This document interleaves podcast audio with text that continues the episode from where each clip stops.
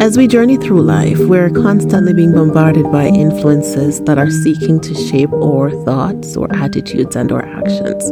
There's society, there's culture, and sometimes even our own desires that pressure us into conforming to their standards. But in Romans 12 verse 2, we're given a promise that goes beyond these worldly influences.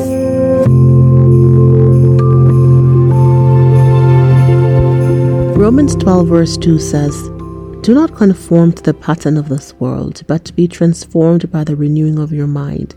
Then you will be able to test and approve what God's will is, His good, pleasing, and perfect will."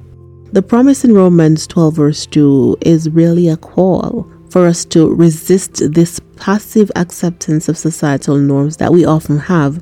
Instead, it invites us to actively engage in a transformational process or transformative process with God. It's a promise that reassures us of God's desire to renew our minds, to reshape our perspectives, and to align our thinking with His truth.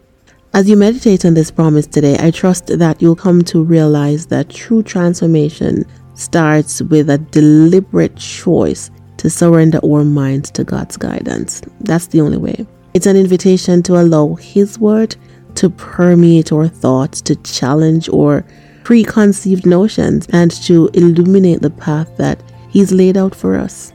And it's through this transformative power of God's truth that our vision becomes clearer. But that's not all. The promise grants us the strength and courage to break free from the limitations of worldly thinking. It empowers us to embrace a fresh perspective, one that is rooted in God's truth, characterized by His love, and aligned with His purpose.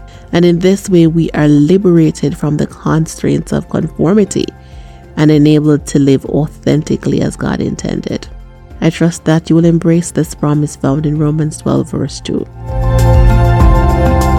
That's our promise this morning. Thank you for stopping by. I trust that you'll stop by again tomorrow. Have a good day.